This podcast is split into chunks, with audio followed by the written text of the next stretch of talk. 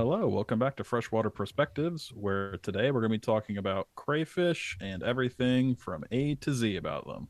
So stay tuned.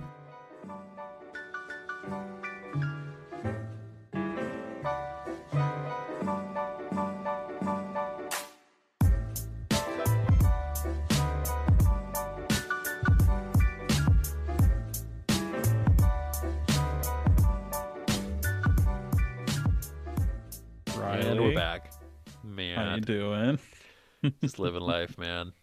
Yeah? Oh, I'm doing good. I'm doing good. A lot of um so I started a new job. A lot of budgets. Mm, Got my big boy pants on. In charge of some people, but uh um we we have a lot of grants.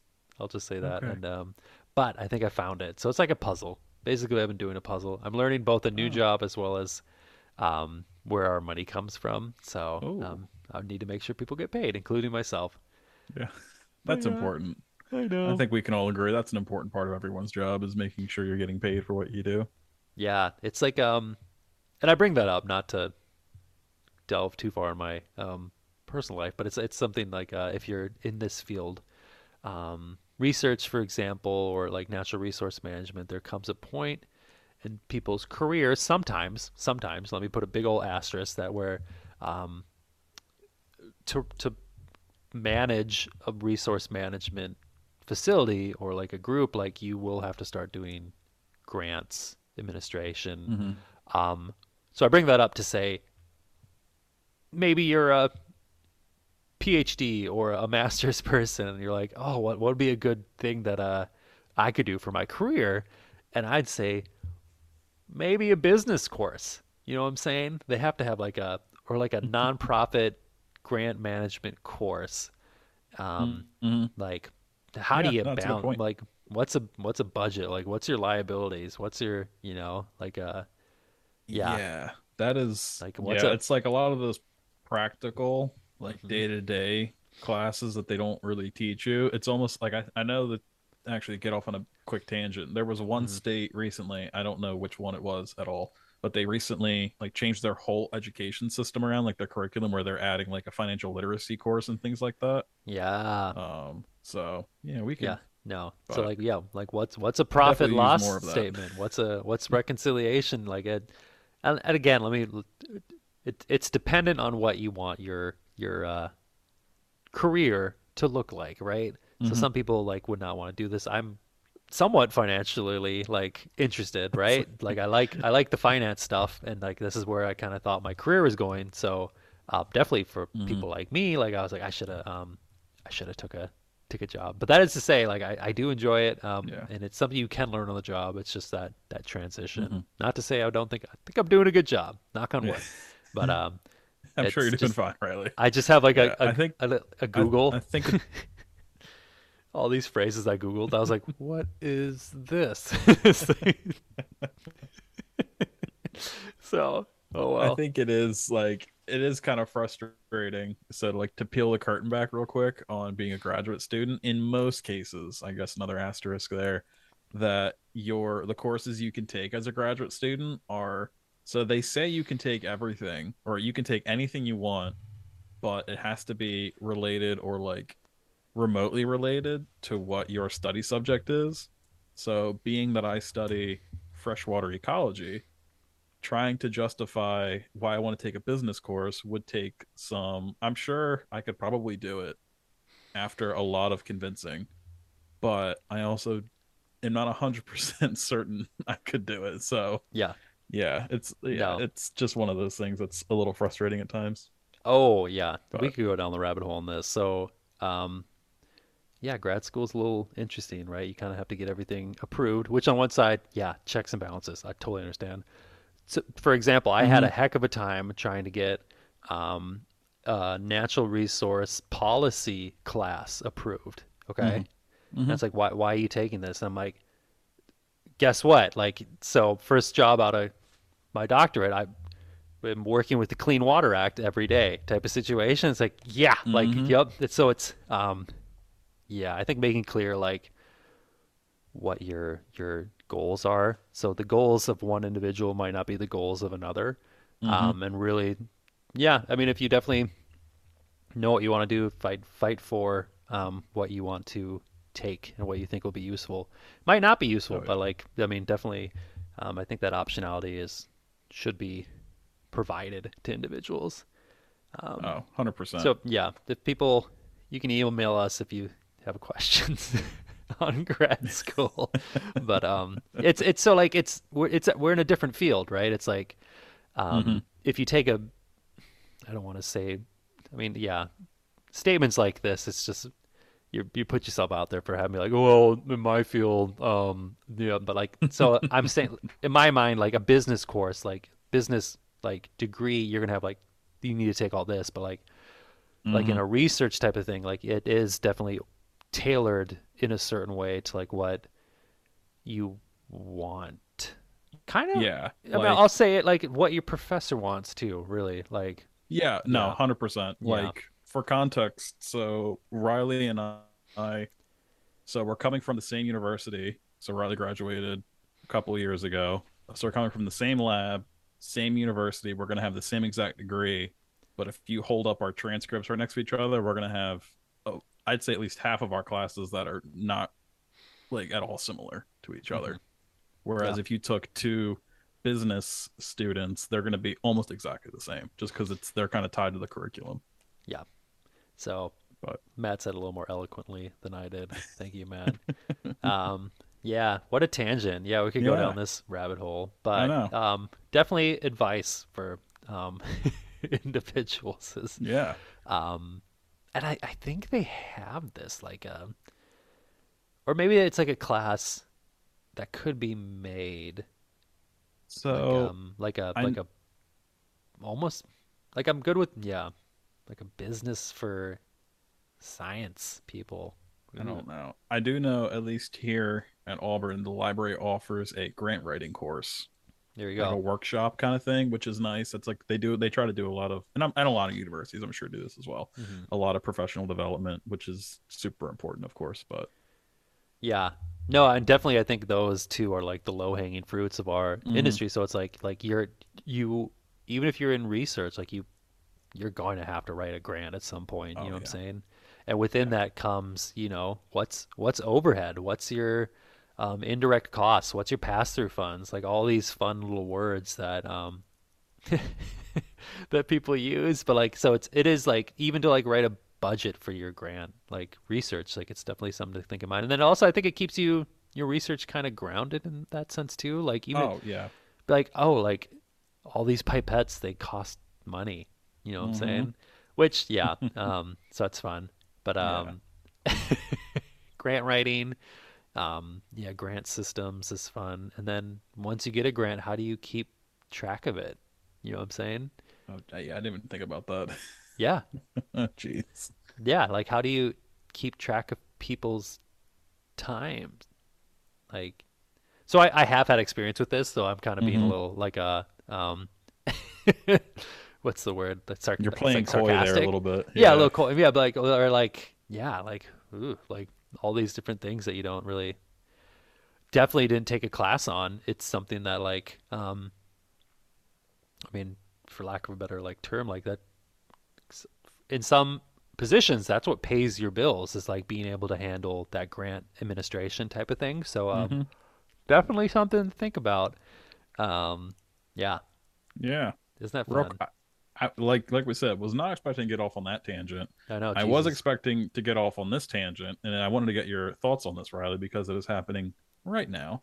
Yeah. So over in Europe, there is there is this drought that is still going on, unfortunately, over there, and because of this this drought that keeps worsening, so a lot of France, in particular, is running out of water, and there's a lot of agriculture over there, of course. So the French government is trying to step in, and it actually ties in, sort of, to a podcast we did earlier, and there's a um, article up on freshwater, uh, fishwaterandtravel.com, talking all about dams and how Europe is getting rid of a lot of their dams, where other developing parts of the world are building a lot of dams. But the French government is looking to build a series of reservoirs to store water specifically for agriculture, is their intent. and a lot of groups, a lot of activist groups and environmental groups in France are upset about this as they're seeing this as a, as a privatization of water to serve a select group of individuals. This is, by the way, this is an article uh, reported by the New York Times that I, that I just read this morning, and so I think it's that phrase where they're saying the privatization of water for a select few. But if we're talking about agriculture, it's kind of serving the greater good. Like it's this weird gray area, right? Where it's like, what are the priorities when it comes to water and who the Oh. water should go to? You Oh know? gosh, Matt, you really Yeah, we're treading into into different kinds of waters here, huh? no. This is this is good. That's um. Yeah. Again, Matt and I don't necessarily tell each other what we're going to be talking about. Oh, this has Uh. nothing to do with what I'm talking about later. Yeah. Um, I so I ha- I have not seen this, and I'm kind of Okay. so that came out what today? You said? It was. I read it this morning. I will pull it up again. I believe it came out. It was in the past couple hours here, or not couple hours. Sorry, past couple days.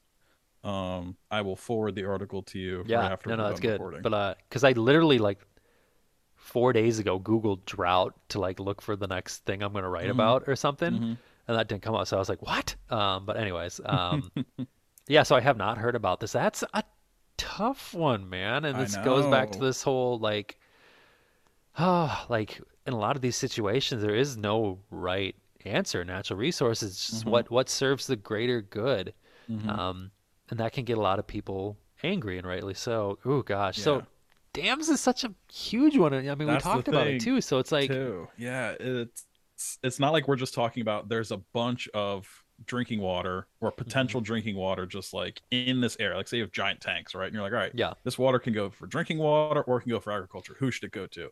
It's not just that. It's like, hey, we also want to build a ton of dams. And we know we talked about this already, yeah. all the different issues and potential issues, but potential positives that can come from constructing dams. Yeah, just to recap on that, yeah, it was definitely like um, messes with um, you know the the aquatic ecology of an area. Uh, like Mhm. fish patches, for example, you might have a reservoir that you know you're going to lose land for now. It's going to be underwater. On the flip Mhm. side, um, the big one for dams, I always think of is like is is runoff protection. Like there's a Yes, yeah. reason why you have all these series of dams, and it's like. Yeah, because it prevents like huge floods from happening. It's like a big reservoir for agriculture. I immediately think of um, evaporation Like, Yeah. you know because it's like i think in california that was like so there was some this is a while back i remember like seeing like they had black balls on the top to prevent Mm-hmm. prevent evaporation so i'm like, yeah france to my knowledge is not a desert like california so like Mhm. the evaporation rate might not this is we're getting in the weeds like might not Mhm. be as much but like i know anything about evaporation anyways but um so talking off the cuff but Mm-hmm. um, yeah, I mean, ag- it's just it, it, any way you slice it, agriculture requires water. You know what I'm Mhm. saying? Um, mm-hmm. I wonder.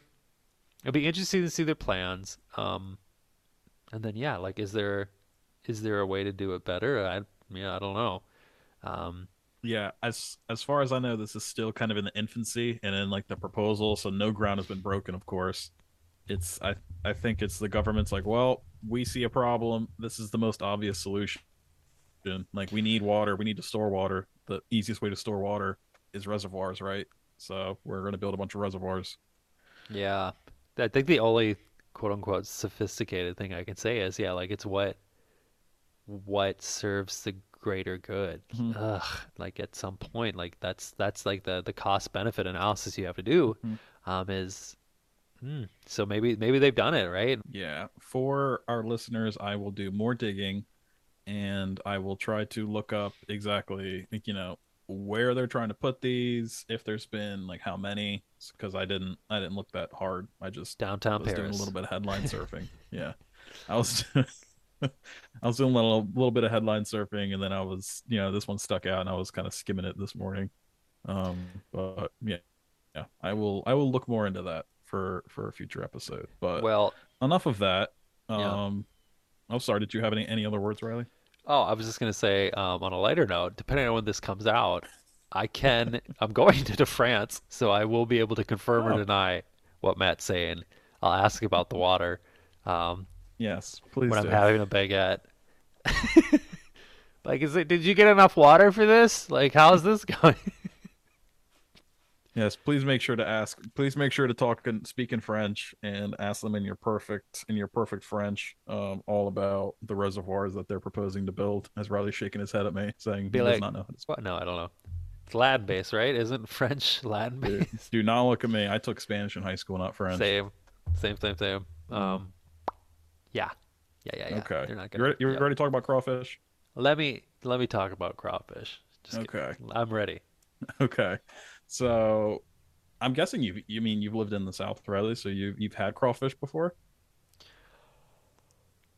Yes, yes, I have. Yep. Okay, Um, you took in, you took uh, a second because to- I was like, think about that. It's like, have I only had? Sh- I mean, they're not the same thing, but like shrimp. And then I was like, where where would I have a crop? And I was like, uh, I've had crawfish. What is it called? Etouffee. Etouffee. Yes, crawfish etouffee. Yes. Yeah, yeah. Yep, that's it. Yep, yep, Okay, yep. Good. So I have. They're yeah, so they are very yummy. Um, for those of you who have not had crawfish, please come down south and have some crawfish. They're they're little tiny freshwater lobsters essentially. We're going to talk all about them in this episode. Okay. And I mean, we're going to be covering everything from basic ecology in the wild to how they are farmed, how they end up on your plate. Uh, I watched a lot of YouTube videos on how people crawfish farm, and I wouldn't mind doing this as a retirement plan. But if you are a crawfish farmer, please reach out because I would love to go visit a crawfish farm one day.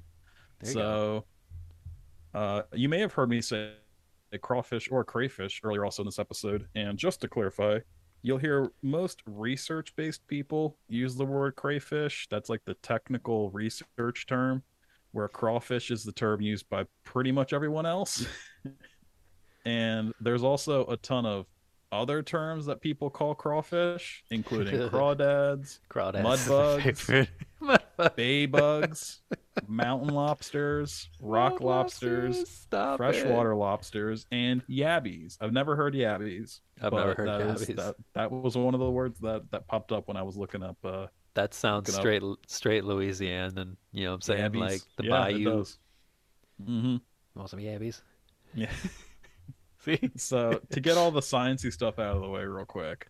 So the study of crawfish is called astacology. Did you know that? Stop Riley? it! No, come Astacology. on. There is an entire field deve- Just uh, just for to craw- crawfish? Yep, just for crawfish. Do you know why? Because the the industry. It's not really just the industry. Well, it's mainly because there's over 640 species of crawfish around the world. Stop. Yeah, No. and they're in two main hotspots that have most of that diversity, which is southern Australia, which has over 100 species, and the southeastern U.S., which has over 330 species. Oh, the good old southeast Oh yeah, U.S. it's- yep. 330 species. That's Mhm. crazy. So- Astacology.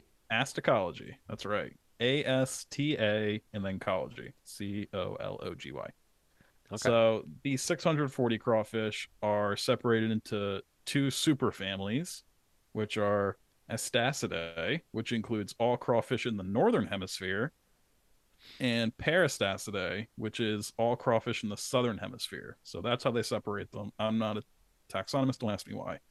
And just another little fun fact uh, crawfish come in all different shapes and sizes, including greens, blues, reds, all different combinations. They can be really pretty uh, for being little crustaceans.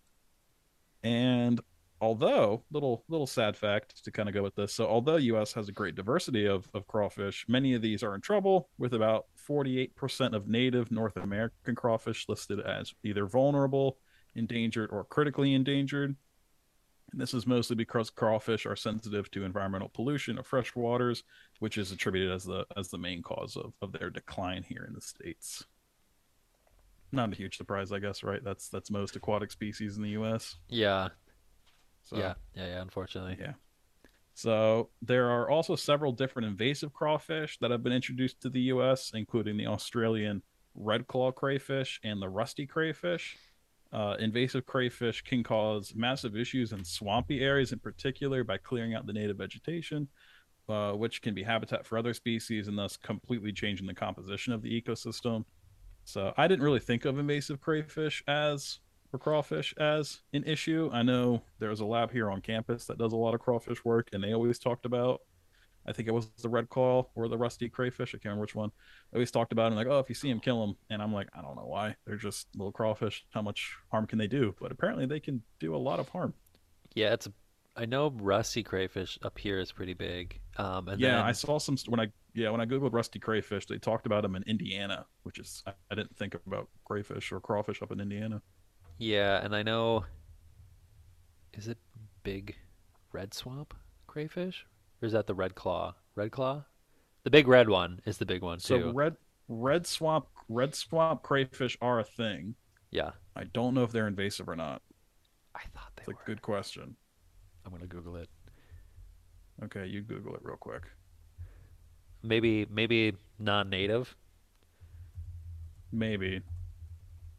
But when I was looking up invasive, I guess maybe that's the maybe it's because the term I used invasive. It was red claw and rusty were the two big ones that popped up. Department of Oregon Fish and Wildlife. Uh, red swamp crayfish is the most invasive crayfish in the world. Whew. Oh, okay. That's a, that's a bold statement for a Wow. state agency. All right. Well, it looks like I missed the red swamp uh, crayfish. So thanks, Riley. Thanks for undermining Um, my entire piece here. Yeah, sorry. Well, at some point it's like semantics, right? But like, yeah, I, yeah, yeah, yeah. it's like I got caught in this for my master's, like invasive versus non-native, right? Mhm. So, and I mean, it's what's to say? Yeah, I mean, there, I'm sure there's a science definition that I forgot about, but like non-native, it like it's just a matter of like your geography, right? You know, so like, I thought non-native was that it didn't do like what was deemed significant harm. Again, in air quotes, like I don't know what you deem significant harm, like financially or like environmentally. Whereas invasive does have some sort of value to the amount Yes. of harm it does. No, you're right. But um anyways, I think Red Swamp is the one that tastes good. the big old Louis they said Louisiana crawfish. I see it. mm-hmm. Yum yum. That's right. Um, but yeah, so invasive cra- crawfish can be can are are an issue, although maybe not at the top of everyone's list. But another little fun fact, Riley, do you know what the largest species of crawfish in the world is? Oh gosh. The red the the Maine lobster. No, um no, You're- I don't know. You're not gonna guess it. Um, it's the giant. It's the Tasmanian giant freshwater crayfish. Um, can you guess how? Yeah. Can you What's guess how- Tasmania? how much they weigh on average? Way who Yeah. three pounds. Oh, it's much more than you think. Stop it. Five pounds. Mm-hmm. Keep no, going, no, ten pounds. So they 20 can reach lengths up to thirty. They can reach lengths up to thirty-one inches and weigh up to thirteen pounds. Stop. That could feed Mm-hmm. like a whole family. Oh yeah, it, it it really gives credence to the freshwater lobster name. You know when you think of it like that. Do people eat it? So I didn't look that far into it, but I I imagine. I don't see why not, unless they taste bad because of what they're eating. But I don't see why not. I don't know. Yeah. Why are why are these little animals so delicious? Um, Are you looking up the giant cr- freshwater crayfish right now? Tasmanian crayfish. Yeah, Tasmanian giant freshwater crayfish. Astacopsis gouldi. Oh my gosh. I'm gonna say food. No recipe. Recipe. It'll pop up. Roasted Tasmanian crayfish. 39. 2.7 stars. People really don't like this recipe. Oh man. Stop I- it. I would like to say this is this is a much better note than our last podcast for our Yeah. listeners who missed it. Riley was was really talking about lead poisoning in Flint, Michigan. So I'm glad we got this on a higher note this week. Tasmanian pepperberry butter recipe. Oh, Pepperberry butter recipe. That sounds really good. Oh, Gordon Ramsay got to it. Explore Tasmania with Gordon. There you go. He's been everywhere. Stop it. Yeah, I would love to see him wrestle one of these things. I'd like to go to Tasmania. It's just it's, it's the amount of like oddities, right? Like not oddities, but Mhm. it's just like yeah. There's so many interesting things. Fa- yeah, fascinating wildlife for sure. But Isn't getting Nope, back to mind, wild meant- crawfish, Riley. yeah, sorry. Uh, so wild crawfish can be found in all sorts of habitats, from flowing freshwater streams, which is where I saw most of them growing up, flipping over rocks, of course, growing up in, in my grandmother's backyard, in the little stream she had flowing back through there. But they can also be found in all sorts of still water, from swamps, dish, uh, ditches, and flooded fields, with a handful of species also residing in brackish or saltwater which was interesting to me because I thought the only distinction between lobsters and crayfish was where they lived, but that is not true. Hmm. Um, Mm-hmm. I don't know. I'm sure there's like an antenna somewhere that someone found, you know, like when they're doing the um, taxonomy. Yeah, taxonomy is over my head, so I try not Yeah, to delve too deep into that. I do know like- that crawfish. now, I, this probably isn't too surprising, but crawfish and lobsters are very closely related. If you're looking on the taxonomic tree, again, delicious. not a huge surprise, but Okay. they did split. Um, but so as far as their their life history strategy, crawfish are opportunists. They frequently feed on plants, insects, invertebrates, and dead or uh, deco- uh, dead or decomposing material. They typically serve crawfish serve as opportunists that frequently feed on plants, insects, invertebrates, and dead or decomposing material. They frequently serve this interesting role as sort of predators, prey, and decomposers. So they're they're really important. And I think we talked about keystone species in another episode, but in case anyone is unfamiliar with what a keystone species is, keystone species are considered ones that are, if removed, the ecosystem would drastically change. Or my preferred definition, which is that of Mr. Robert Paine, is a species that is disproportionately large effect on its ecosystem relative to its abundance. So yeah, if you talk to an astacologist, Riley, they're going to tell you that crawfish are very important and that's why they need to be studied. Do you think I'd like an astacologist meeting? Like, you best be sure we're having crawfish. you know what I'm saying? Like, Well, so is it okay to eat to eat your study organism like or is you know yeah. you think? Think Okay. about like the the Tyson Chicken Conference. You, you, Oh, ah, you that's don't think they're having chicken? Yeah, that's a good point. That's a good point. Another little fun fact, I almost joined a crawfish lab when I was applying for grad school. Did you? I did. I was ah. very close. We would have been two ships passing in the night. I know. This would have never happened, Riley. I But- all well, there was also one that I applied to was about um, invasive um, crayfish as well, Oh, crawfish. look at that. Well, maybe we would have met at, at one of those crawfish conferences, man. Um, Astacologist. Have you hugged an Yeah. astacologist today? It's just Matt.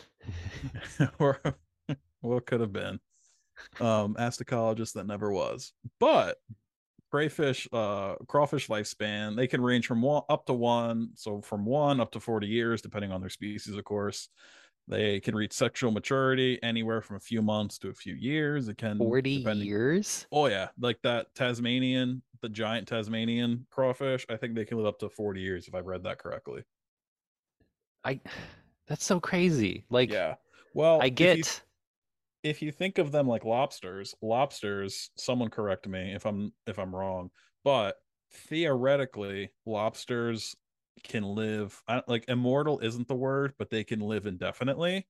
The What? only thing so the only Really? thing that yeah, well the only thing that prevents them from like living forever is that like their shell gets too heavy for them to like molt out of. So they kind of just get like trapped in their own shell and they can't molt anymore.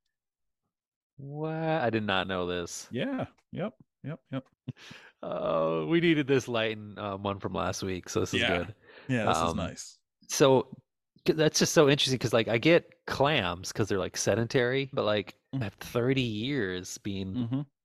that, that's crazy. That. what does that mean? You, I- you spent 30 years being you.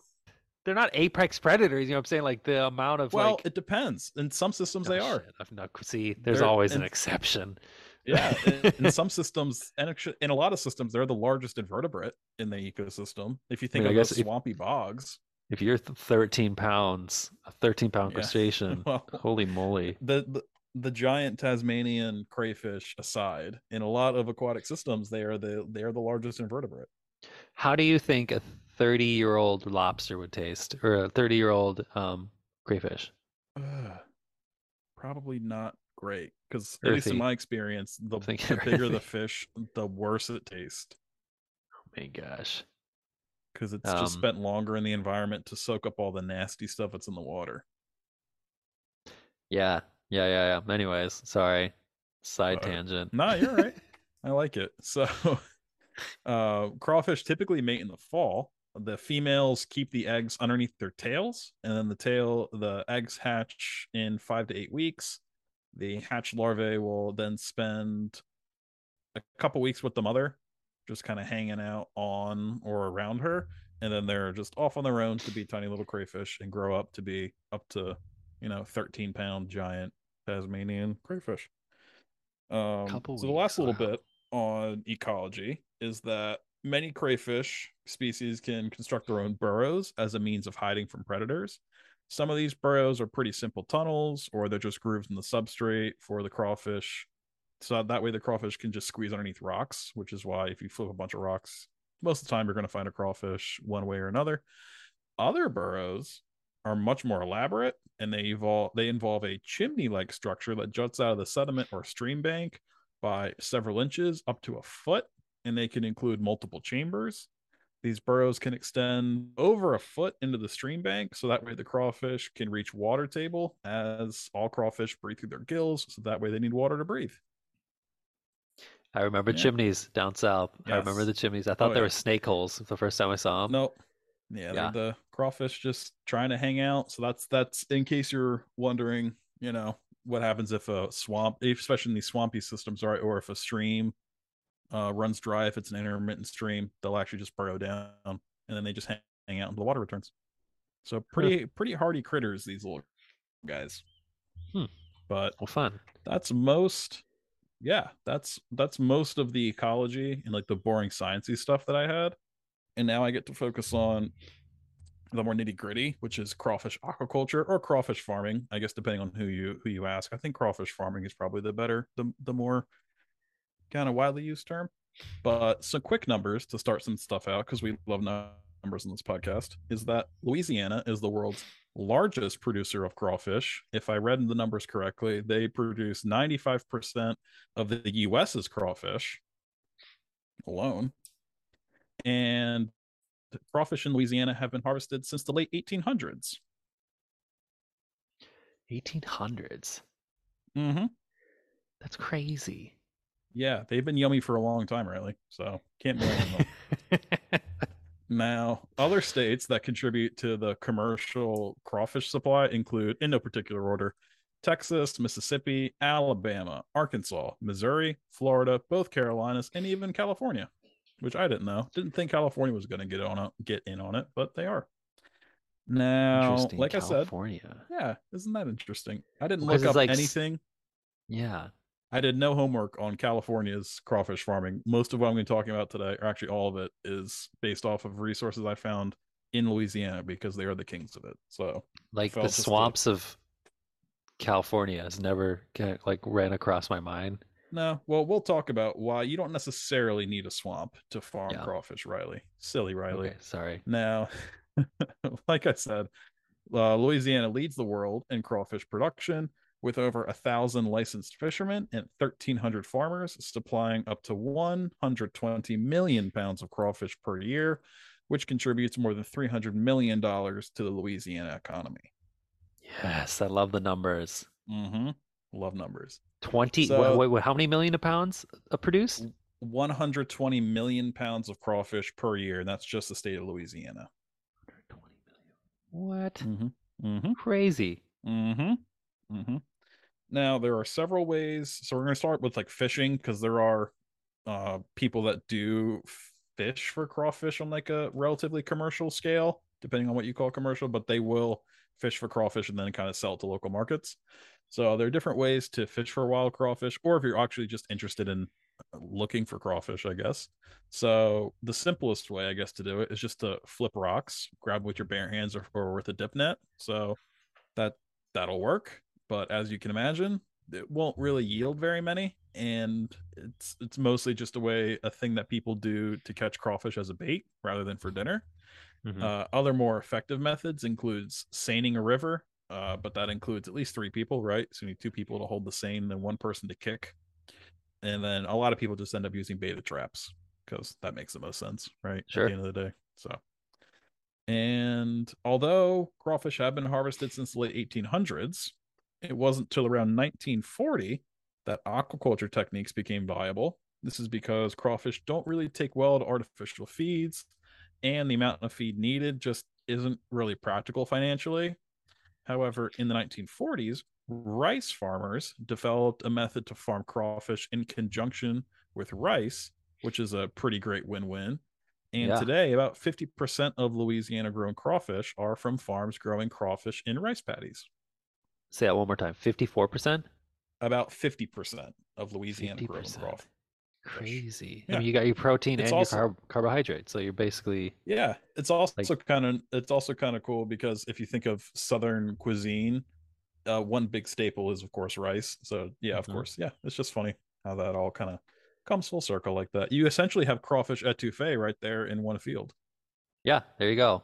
I mean, what else? What others you got? you, you need some okra, um, celery, Mm-hmm. You need you need to make your roux. If I'm the not Trinity. mistaken, right? What's the Trinity? yeah, your, um, your Holy Trinity and the Pope. yeah, yep, yep, yep.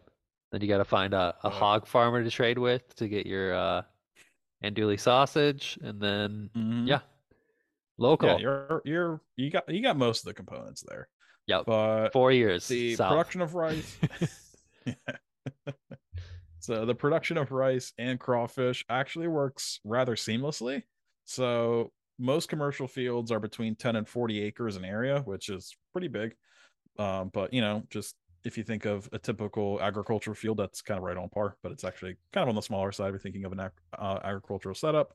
Rice and crawfish both need clay soils which is why most, if not all, of this is happening in the southeastern US, as clay soils hold water really well, and it's really easy for the crawfish to burrow through. And if I really had to sum up the basic requirements for a rice slash crawfish farming setup, it would be clay soils, number one, a reliable water source, number two. Uh, number three would be levees that can store water. Number four would be flat, even ground, of course. It's just simple ag- agriculture. And five, some sort of system to drain the fields completely. And we're going to go over this right now. So, while the rice is actually growing, the field is flooded, and this stage is referred to as the canopy stage. So, this is where the rice plant is kind of, kind of this green tops. It doesn't really look like a grain or anything yet. And once the rice reaches this canopy stage, juvenile crawfish can be spread out into the field. And the rice canopy provides protection from the for the crawfish from predators, and it also shields the water from getting too warm and shocking the crawfish. So again, it kind of works as like a it's kind of a win-win at that point. And Mhm. once the crawfish has grown out of the uh, sorry, once the rice has grown out of the canopy stage and is ready to harvest after about a year, uh, while the rice is being harvested, the field is drained completely. So again, that's when you need to be able to, to drain the fields completely. Uh, the crawfish can burrow down to stay moist, so that way you're not crushing all of your crawfish when you're harvesting your rice. But once all the rice is harvested, the field is flooded again up to about two feet, and then the crawfish are harvested by baited traps. And then once they're all the as many crawfish as, you can collect are collected in the traps, they're then sorted from market sized and they're separated from that market sized um, to undersized individuals. And in that market sized, there's I think two classifications, which is medium large to like large size. Jumbo craws. I love Mhm, it. Exactly. Yeah. Yeah, yeah. So the crawfish that don't meet that market size, they're sorted separately, as I just said, and they're dispersed into a different field. So there's that kind of rotation that happens hmm over time, right? Yep. So this setup ensures that the farmers have continual harvest of crawfish every year, and it doesn't really impact the rice production at all. Again, it's a real win-win at that point. It also utilizes the natural food sources along with the natural reproduction of the crawfish. Uh, this process can vary, of course, from farm to farm, but this was the method that I found that is being used by most bigger commercial setups in Louisiana. And as far as timelines for this process, the most important thing that I could find mentioned that the fields need to be flooded during the fall, so that way the females deposit their eggs.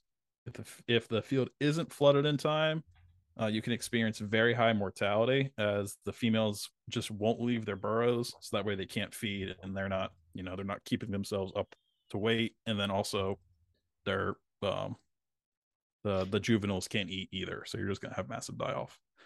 So trapping of your grown out crawfish can begin around November, and that continue that can continue up until April in some cases. Because trapper trapping is so labor intensive, the manpower and the bait involved are usually the greatest expenses in crawfish farming, which are which you know at the end of the day that's not that bad. You're just paying a bunch of people to go out and harvest uh, harvest crawfish. And the reason that some sort of machinery isn't employed is mainly because it would tear up the field too much and mean that the field would need to be repaired in order to be used again for rice. Does that make sense?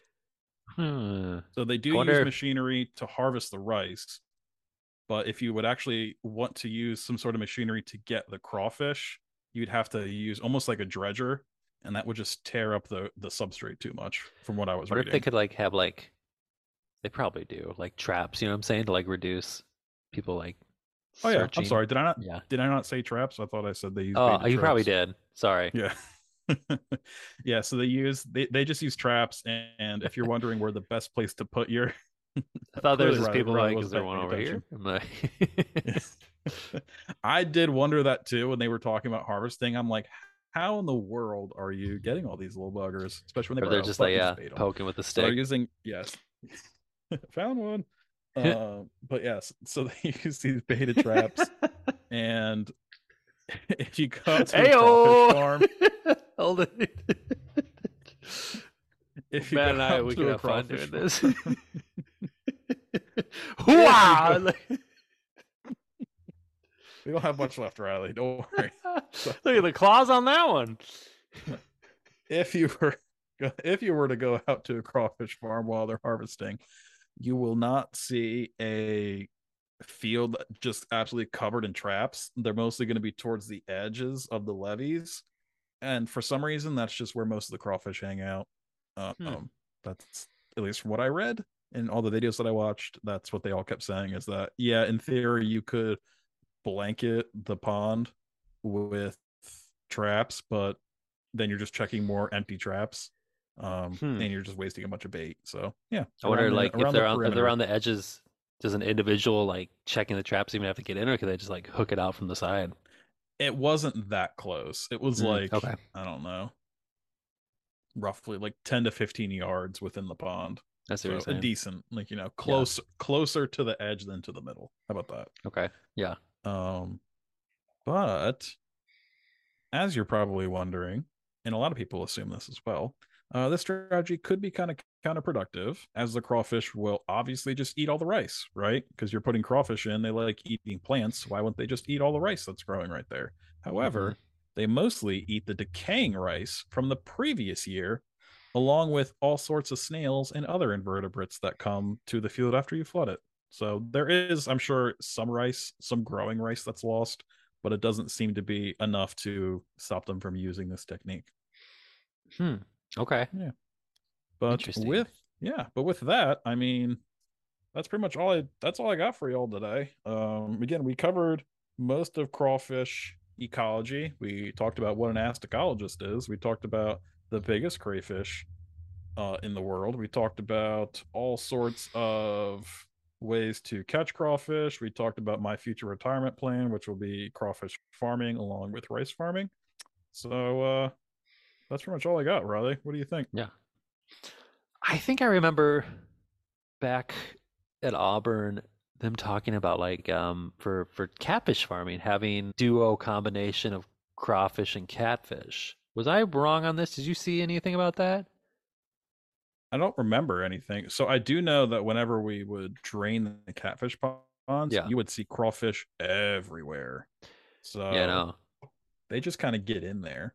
So Like yeah, for everybody listening when we talk about um people going and searching for ponds for things, that was us for a couple years. Yeah. So um, that Oh yeah. potentially still. I don't know what you guys did with those ponds, but um, Um Yeah. right now they're they're being right now they're being renovated. I think they're combining like so there's 24 10th acre ponds and I think the Yeah. plan is to combine them into 12 two tenths of an acre pond.